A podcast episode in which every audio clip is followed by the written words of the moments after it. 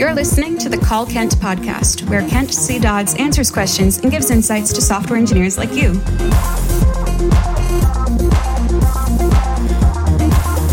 Now, let's hear the call.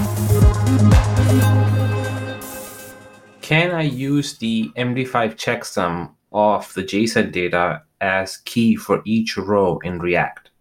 So context here is that I have a bunch of rows to show. These uh, the data for the rows does not have an ID, and I can't use index of the, the, the data because the order of the rows may change. So what I'm doing is I'm using the MD5 of the JSON.stringify of the rows data. But I'm thinking that calculating this MD5 or the SHA one in the UI render cycle may not be the right thing because it's compute intensive. So maybe I shouldn't be in the render cycle as the render may get fired over and over as you know things on the top are changing. So how do you suggest I do this? Thank you. And that was the call. Here's what Kent had to say.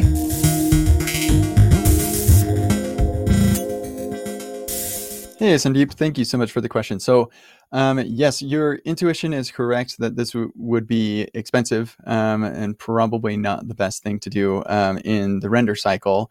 Um, the fact that your uh, data doesn't have IDs is problematic. There's, there's um, like, ha- yeah, uh, it would be great if you could make it have IDs. Um, but if you can't, then um, creating an ID or generating it based on a checksum, um, I think is reasonable. Uh, keep in mind that the um, the checksum is going to be the same if the data is the same. So if you could ever possibly have two rows that have the exact same data, well, then now you're going to be in trouble. So um, that that may be a problem. Um, you so what I would suggest is um, when that data is loaded, before handing it off to React, you would add uh, an ID to it. So wherever you're doing the fetch request to go get it, or wh- wherever it's coming from, um, uh, just append an ID to each one, and um, you're probably it would probably be okay to just uh, make the ID be the index of each one of those.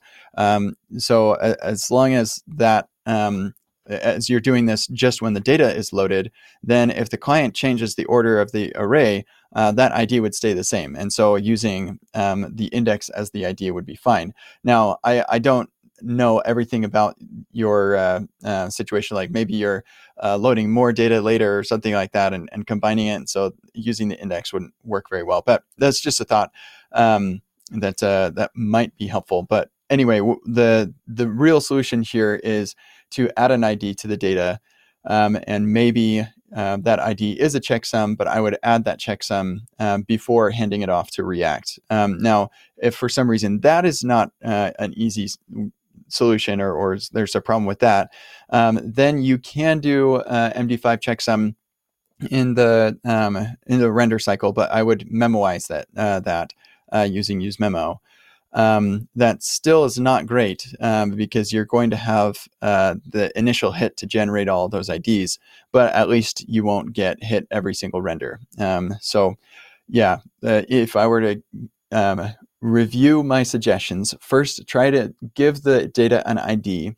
If you can't do that, then assign an ID, generate an ID um, where you're loading the data and if that's not going to work for you, then make sure you're at least memoizing um, the generation of the data uh, of the ID uh, using useMemo. So I hope that helps, and I hope you have a wonderful day.